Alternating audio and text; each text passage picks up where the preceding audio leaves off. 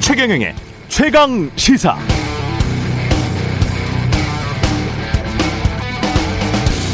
네, BCG 매트릭스는 버스당 컨설팅 그룹에서 개발한 전력 평가 기법인데요. 기업의 사업 포트폴리오를 평가하고 현재와 미래를 진단할 때 쓰입니다. 예를 들면 이런 식이죠. 지금 한창 잘 팔리는 약이 있는데 시장이 성숙기에 이미 접어들어서 앞으로 그 정도의 매출, 점유율, 수익 정도만 기대할 수 있는 것, 그걸 캐시카우, 현금 창출 젖소. 이렇게 부릅니다. 잘 밀어주면 또 다른 캐시카우가 될 만한 새로운 신약은 스타. 아, 떠오르는 별이라고 하고요. 될지 안 될지 모르겠다는 상품들. question, 물음표가 되고, 이제 끝났다. 내리막길만 남았다. 라고 판단되면 또 개라고 부릅니다. 기업이 잘 되려면 든든한 캐시카우, 현금 창출 능력이 뛰어난 한두 개의 사업이 버티고 있는 상황에서 그 캐시카우를 대체할 미래의 캐시카우 즉 스타가 될 상품들을 끊임없이 발굴해야 합니다. 김치찌개 잘 되는 집에서 된장찌개 발굴하는 그런 시기죠. 그럼 앞으로도 장사가 잘 되겠죠. 그런데 캐시카우가 겨우 하나 있는데 앞으로의 스타들은 없다. 게다가 물음표만 가득한 퀘스천들과 사양길에 접어선 것이 뚜렷한 상품군만 남아있다면 그렇다면 그 기업의 미래는 암울할 수밖에 없습니다. 캐시카우가 든든히 버티고 있는 상황에서 미래 흥행의 주역들, 스타들이 치고 나간다면 흥할 기업, 물음표만 가득하거나 사양길에 접어든 게 확실한 올드보이들만 보인다면 망할 기업입니다. 전당대회를 앞두고 룰 세팅에도 어려움을 겪고 있는 민주당에서는 지금 누가 캐시카우고 누가 스타이며 누가 퀘스천이고 누가 도구일까요? 떠오르는 별 스타들이 있기는 합니까? 냉정한 자기 평가가 없다면 미래는 암울할 수밖에 없습니다. 네, 안녕하십니까. 7월 6일 세상에 이익이 되는 방송 최경령의 최강시사 출발합니다. 저는 KBS 최경령 기자고요. 최경령의 최강시사 유튜브에 검색하시면 실시간 방송 보실 수 있습니다. 문자 참여는 짧은 문자 50원, 기본자 100원이 드는 샵 9730 또는 유튜브 무료 콩 어플 많은 이용 부탁드리고요.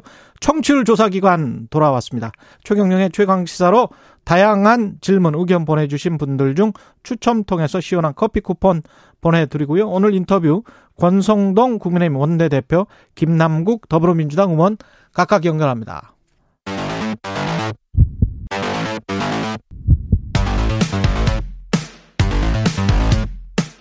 오늘 아침 가장 뜨거운 뉴스 뉴스 언박싱 네 뉴스 언박싱 시작하겠습니다. 민동기 기자 김민아 시사평론가 나와 있습니다. 안녕하십니까? 안녕하세요. 예, 윤석열 대통령이 어제 또 기자들에게 전 정권 장관 중 훌륭한 사람 이렇게 훌륭한 사람 맞느냐 이렇게 답변을 했군요. 그러니까 최근 인사 문제와 관련해 가지고요. 송열 그 성희롱했던 네. 예. 공정거래위원장 후보자하고 뭐 박순애 교육부 장관, 김승희 전 보건복지부 장관 후보자 같은 경우에 부실 인사, 인사 실패 지적이 있다 이렇게 기자가 물었거든요. 예. 어, 이 질문에 대해서 윤 대통령이 전 정권에서 지명된 장관들 중에 이렇게 훌륭한 사람을, 사람을 봤느냐 이렇게 답을 했고요. 아, 그리고 인사 아, 사전에 충분히 검증 가능한 것들이 많았다라는 질문이 추가적으로 나왔습니다. 이 질문에 대해서는 다른 정권 때와 한번 비교를 해봐라. 사람들의 자질이나 이런 것 이렇게 답을 한 뒤 떠났는데 음. 통상 윤 대통령이 한 너덟 개 질문을 받고 여기에 답을 했거든요. 예. 근데 어제는 딱 이 질문 두 개만 받고 자리를 떠났습니다. 언론들은 불쾌감을 표시한 것이다 이렇게 해석을 하고 있는데 얼굴 표정도 좀 안 좋았어요. 그렇습니다. 예. 근데 장관 임명식 할 때도요 윤 대통령이 또 이 얘기를 꺼냈거든요. 그러니까 박순애 교육부 장관에게 임명장을 수여를 하면서 이런 얘기를 했습니다. 임명이 늦어져서 언론에 또 야당에 공격받느라 고생 많이 했다. 소신껏 잘 하시라. 이렇게 얘기를 했는데 그동안 이제 이 박순애 교육부 장관과 관련해서 뭐 음주운전 이력이라든가 여러 의혹이 좀 불거지지 않았습니까? 어, 이걸까지 좀 일축을 한 것 아니냐 이런 해석도 내놓고 있는데 어, 우상호 더불어민주당 비대위원장이 이런 얘기를 했습니다. 윤 대통령도 이전 정부 인사인데 자기 모순 아니냐 이렇게 비판을 했고 그리고 지금 박민영 국민의힘 대변인도 이 비판을 했거든요. 예. 그동안의 인사 논란을 거론을 하면서 민주당도 그러지 않았느냐라는 대답은 민주당 입을 막을 논리가 될 수는 있겠지만 민주당처럼 하지 말라고 뽑아준 거 아니냐는 국민의 물음에 대한 답변은 될 수 없다 이렇게 비판을 했습니다. 그 윤석열 대통령이 이렇게 얘기를 하는 게 처음이 지금 아니지 않습니까? 지난번에 네. 이제 인사 관련 논란이 있을 때도 전 정권에서는 민변 출신으로 도배를 했다 이렇게 얘기한 바도 있고 음. 그리고 이제 뭐 이른바 이제 뭐 어, 이 검찰 출신에 편중돼 있다. 그다음에 뭐 보복사 우려가 된다. 뭐 이런 얘기 나올 때도 뭐 전 정권 전 정권에서는 그러면 뭐 전임 정부 수사 안 했느냐 뭐 이렇게 얘기한 바도 있고. 예. 어제도 사실 제가 이 말씀 드렸는데 어그 그저께 이제 나온 이제 아, 이 출근길 답변에서도 마찬가지 전 정부 얘기했는데 바로 그 다음 날 또 전 정부 얘기를 한 거잖아요. 음. 그러니까 계속 반복되고 있는 문제인데 반복될 때마다 사실 이게 적절하지 않다라는 지적들이 나왔습니다. 그리고 지금 이제 어, 어, 이 여당 내에서도 민 기자님 전해주신 대로 이거 적절치 않은 대응이다라는 목소리가 나오고 있는 거고 그리고 오늘 신문을 쭉 보니까 거의 모든 신문에서 사설에서 이 문제를 또 지적을 했어요. 그리고 중앙일보 같은 경우에 사설에서 어, 이렇게 표현을 했습니다. 국민은 인사자금이 끊이지 않는 이유, 숱한 의혹에도 임명을 강행한 이유에 대해서 대통령으로부터 진솔한 설명을 듣고 싶은 것이다. 그것을 묵살하고 전 정권 장관보다 낫다는 식의 거친 한마디로 넘어가는 것은 납득하기 어렵다. 이 겸손하고 송구해야 하는 게 먼저다. 음. 동아일보도 사설에서 이렇게 지적을 합니다. 어, 윤 대통령이 생각하는 전 정권의 허물이 현 정권의 잘못을 정당화하는 구실이나 핑계거리가 될 수 없다. 어, 전 정권이 실패했다고 생각한다면 비교 대상이 아니라 타산지석으로 삼는 것이 상식이고 순리다. 그렇죠. 그러니까 이게 어 전반적으로 공통적으로 나오는 지적이고 충분히 일리가 있는 지적이지 않습니까? 예. 그러면 이런 지적이 나왔다고 할 때 대통령이 태도를 바꾸는 것을 보여주는 것이 또 이 국민의 기대에 부응하는 일이거든요. 음. 오늘 출근길에서라도 이런 답변에 대해서 아 내가 좀 잘못 생각했던 것 같다 또는 너무 즉흥적으로 내가 답을 했던 것 같다 이렇게 좀 그전의 발언을 좀 이 다듬고 어 좀 수정하는 그런 발언이 있어야 되지 않겠는가 이런 생각을 하게 됩니다. 근데 이렇게 훌륭한 사람을 받느냐라는 이 대답과 야당의 언론에 공격받느라 고생이 고생 많이 했다. 그 음주운전, 만취운전 0.2% 이상 나온 네. 교육부 장관에게 이 이야기를 한 건데요. 이런 인식이면 겸손한 태도로 이어질 수 있을지는 의문이네요. 그렇죠. 이 인식 자체가 지금 이미 공격이라고 판단을 하고 있는 거잖아요. 그렇죠. 그냥 정당한 비판이라고 생각을 안 하는 것 같은데요. 그렇죠. 그리고 예. 윤석열 대통령이 계속 얘기하는 논리가 지금 어, 전 정권하고 비교해 봐라도 있지만 또 음. 뭐가 있냐면 도덕성이나 이런 데서는 전, 이 이전의 정권하고는 큰 뭐 차이가 없지만 능력이나 자질 이런 거는 또 어, 앞서 나가는 그런 사람들이다. 이런 예. 평가를 스스로 하고 있는 거예요. 그래서 음.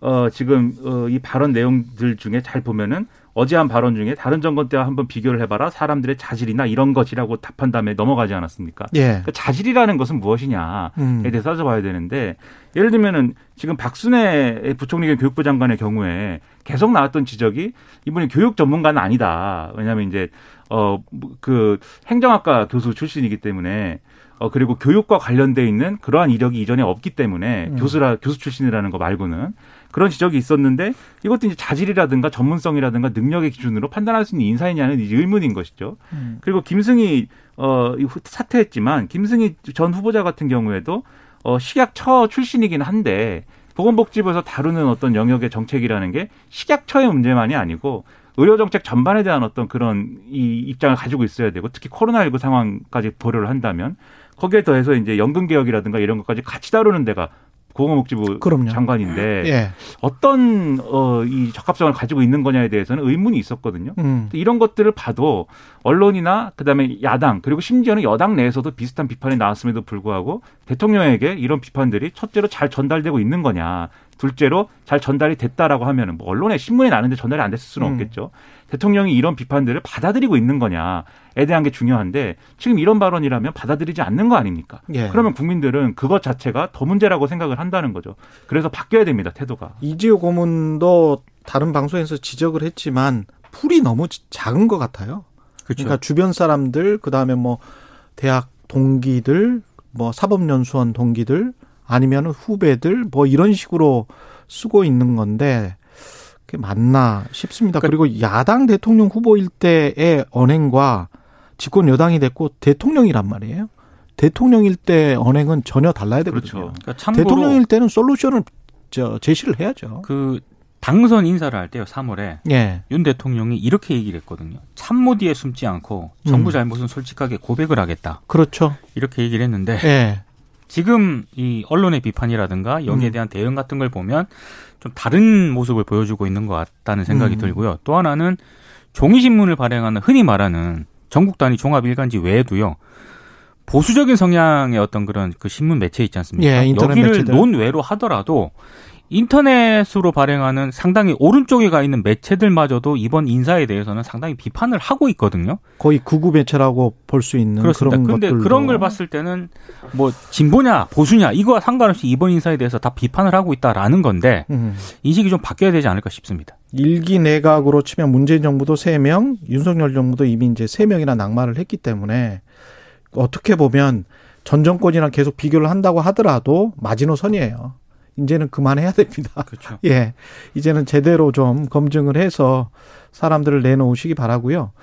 그 다음에 그 비선 보좌 논란이 있네요. 이원모 대통령실 인사 비서관이 있거든요. 근데 음. 배우자가 이번 나토 정상회의 참석을 위한 스페인 방문에 동행을 했다고 합니다. 김건희 여사 일정을 지원하고 대통령 전용기를 타고 귀국을 했는데요. 일단 대통령실 공식 지책이 없는 민간인이거든요. 민간인이 대통령의 외국 방문에 동행을 하고 전용기에 탑승을 했다라고 하는 건데 이게 비선 보좌 논란이 그래서 제기가 되고 있는 거고요. 또 MBC 보도 등에 따르면 이 이원모 비서관의 부인이 예. 나토 정상회의를 앞두고 대통령실 경호팀, 의전팀 등으로 구성된 사전 답사담과 함께 답사도 했대요? 예, 스페인으로 출국을 했고요. 스페인 방문 기간 또 김건희 여사 일부 업무를 도왔다라고 합니다. 아, 이원모 비서관이 누구냐? 대전지검에서 월성 원전 수사를 담당한 검사 출신이고요.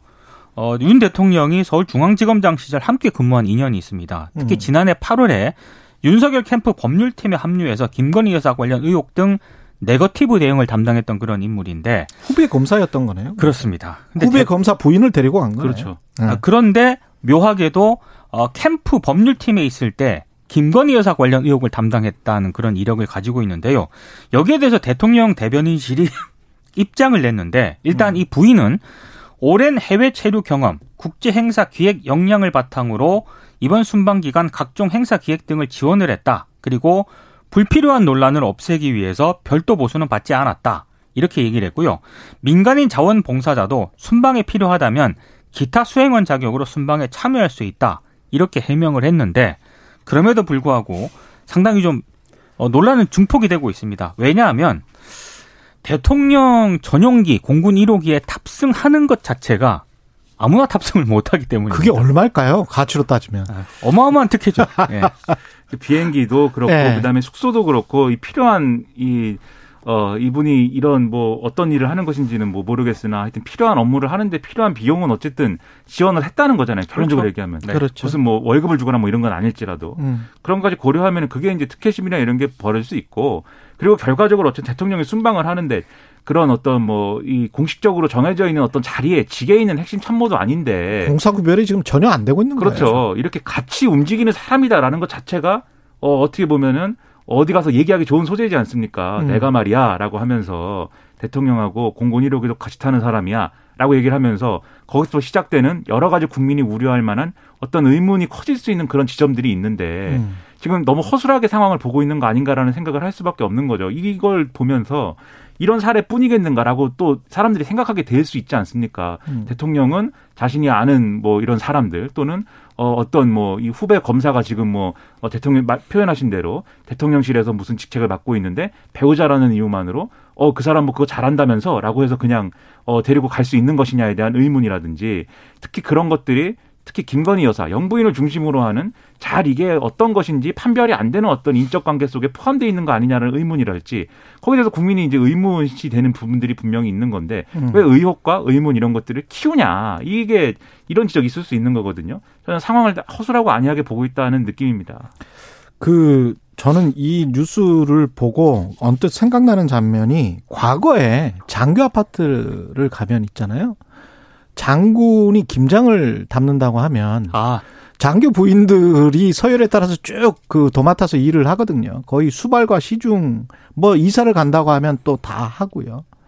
뭐 그런 시기예요. 근데 검사들의 문화가 상명하복이 뭐 군인들만큼 세기 때문에 이거는 정말 공사구별이 안 되는 거거든요. 요새 군인들도 이렇게 하지 않을 텐데 이게 이게 뭔지 모르겠습니다. 이 이렇게 하면 안 돼요. 그리고 예, 네. 이- 이게 뭡니까 이게? 김건희 여사가 경남 봉하마을 방문했을 때 예. 그때 또 한번 논란이 불거졌잖아요. 음. 충남대 무용학과 경인 교수와 동행을 했는데 지인이다라고 얘기를 했거든요. 음. 근데 이 논란이 좀 불거진 상황에서 또 이 논란이 불거지니까 음.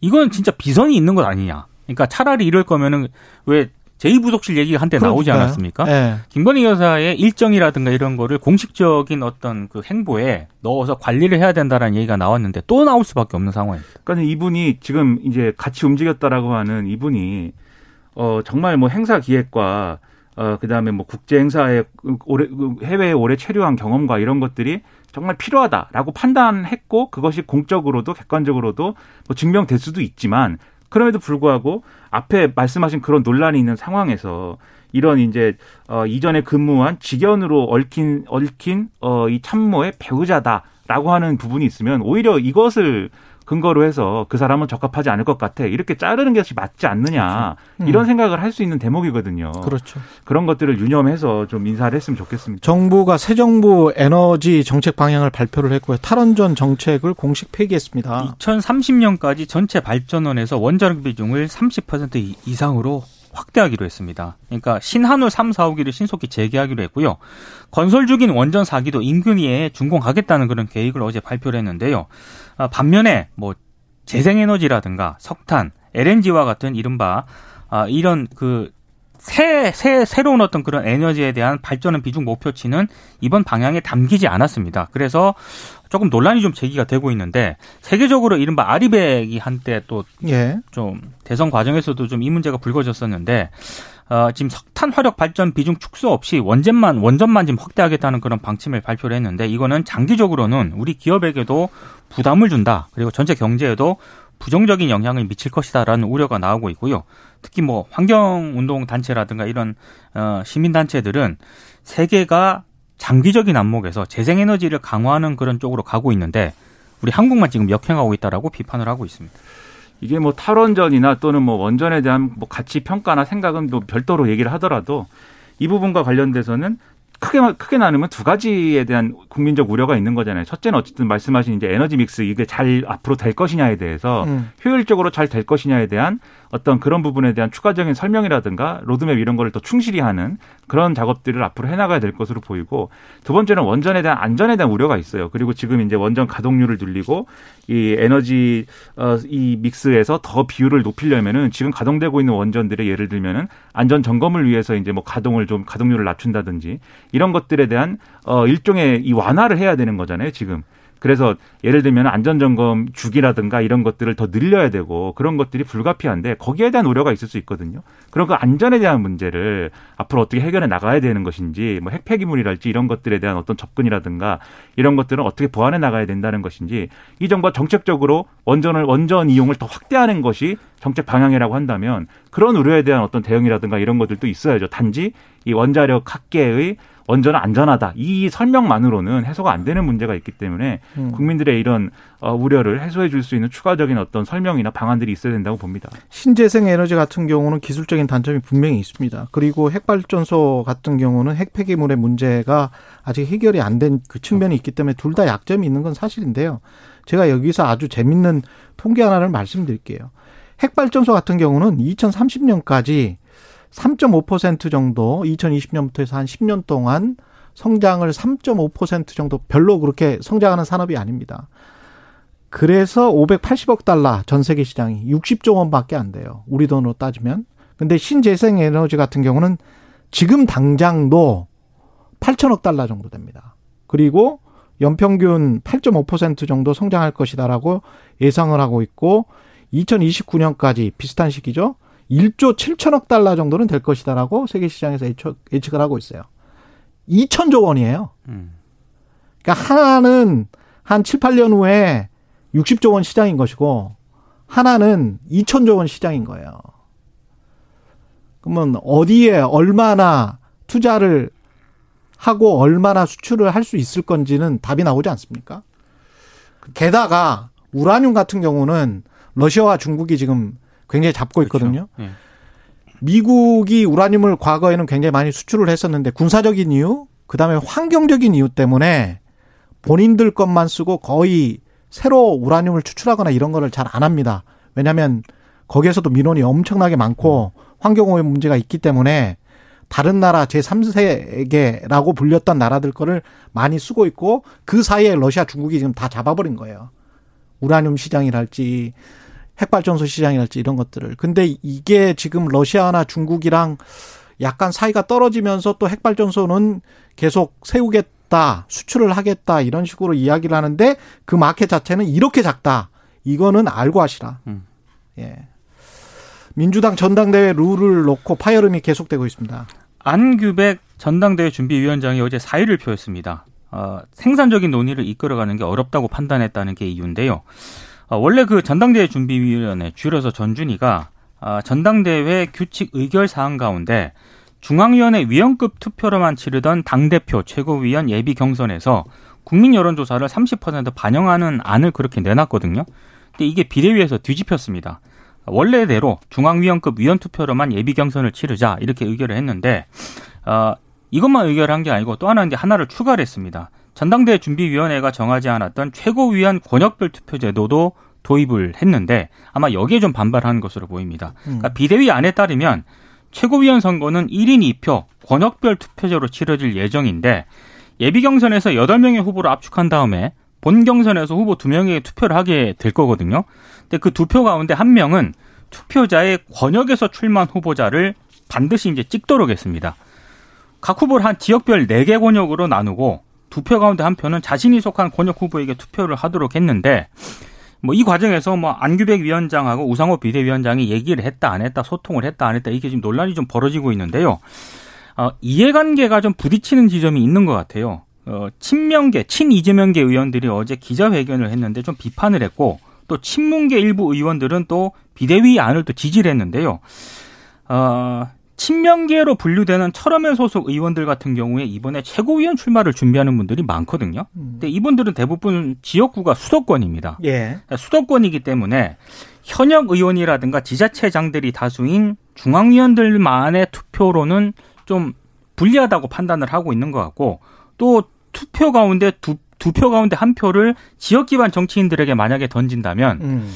어, 친 이재명계 수도권 지역구인 이, 이 의원들 입장에서는 굉장히 좀 예상보다 적게 표를 얻을 것이다. 아마 이 계산을 좀 하고 있는 것으로 보이고요. 반면에 비수도권 지역에서 최고위원 출마를 검토하고 있는 후보들 입장에서는 이번에 이게 기회가 될 수가 있거든요. 이제 아마 이런 이해관계들이 좀 충돌을 하면서 좀 내용을 겪고 있는 것 같습니다. 그러니까 이 룰은 사실 룰을 자체로 얘기할 수 있어야 되는데 예. 이 룰이 이렇게 바뀌면 누구에게 유리한가 그렇죠. 이걸 기준으로 논의하는 순간 정리가 안 돼요. 그래서 서로 음. 그걸 가지고 이제 어 이 서로 명분을 만들어내면서 싸우는 일밖에 안 남았는데 지금 이제 민주당이 그 국면으로 들어간 겁니다.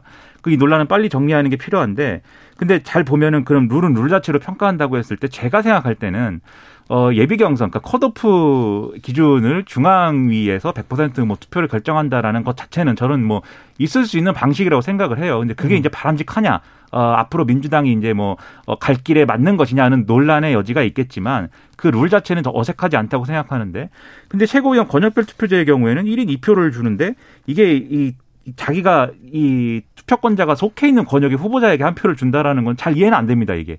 왜냐하면 이런 방식으로 하려면 그러니까 지역 명부가 있고 전국 명부가 있고 그 명부를 나눠 가지고 후보자를 등록시키고 최고위원 숫자도 거기에 맞게 배분을 해 가지고 투표를 하든 것이든지 뭐 이런 합리적인 방안으로 가야 되는데 지금 보면 그렇지 않은 것 같거든요. 그래서 이 문제는 룰 자체로 봤을 때도 좀 앞뒤가 안 맞는 지점이 있지 않느냐 좀 의문이어서 논란이 불가피한 그런 제가 봤을 보입니다. 때 음. 국민의힘은 되게 간단하지 않습니까? 예. 5대 5. 오대오. 네. 예. 근데 지금 민주당은 너무 복잡해요. 복잡하다는 그게 다건 이해관계 이해관계가. 맞물려 있기 때문입니다. 그리고 그걸 변명하는 우상호 비대위원장의 이 말도 저는 문제가 있다고 보는데 후보자가 10명이 넘는 다수인 경우 일반 국민이 판단할 수 있겠느냐. 대통령 선거에서도 10명 이상 나와요. 그리고 지방선거 같은 경우는 수십 명이 나오거든요. 그렇죠. 그 중에서 한 명 뽑는 겁니다. 근데 여론조사로 변별력 확보가 어렵다는 우려에 따른 것이다. 이렇게 이야기를 한다는 거는 국민을 무시하는 거 아닙니까? 근데 이제 우상호 위원장의 그 말은 조금 이제 물론 말씀하신 부분도 우려가 되는 부분이 예. 있는데요.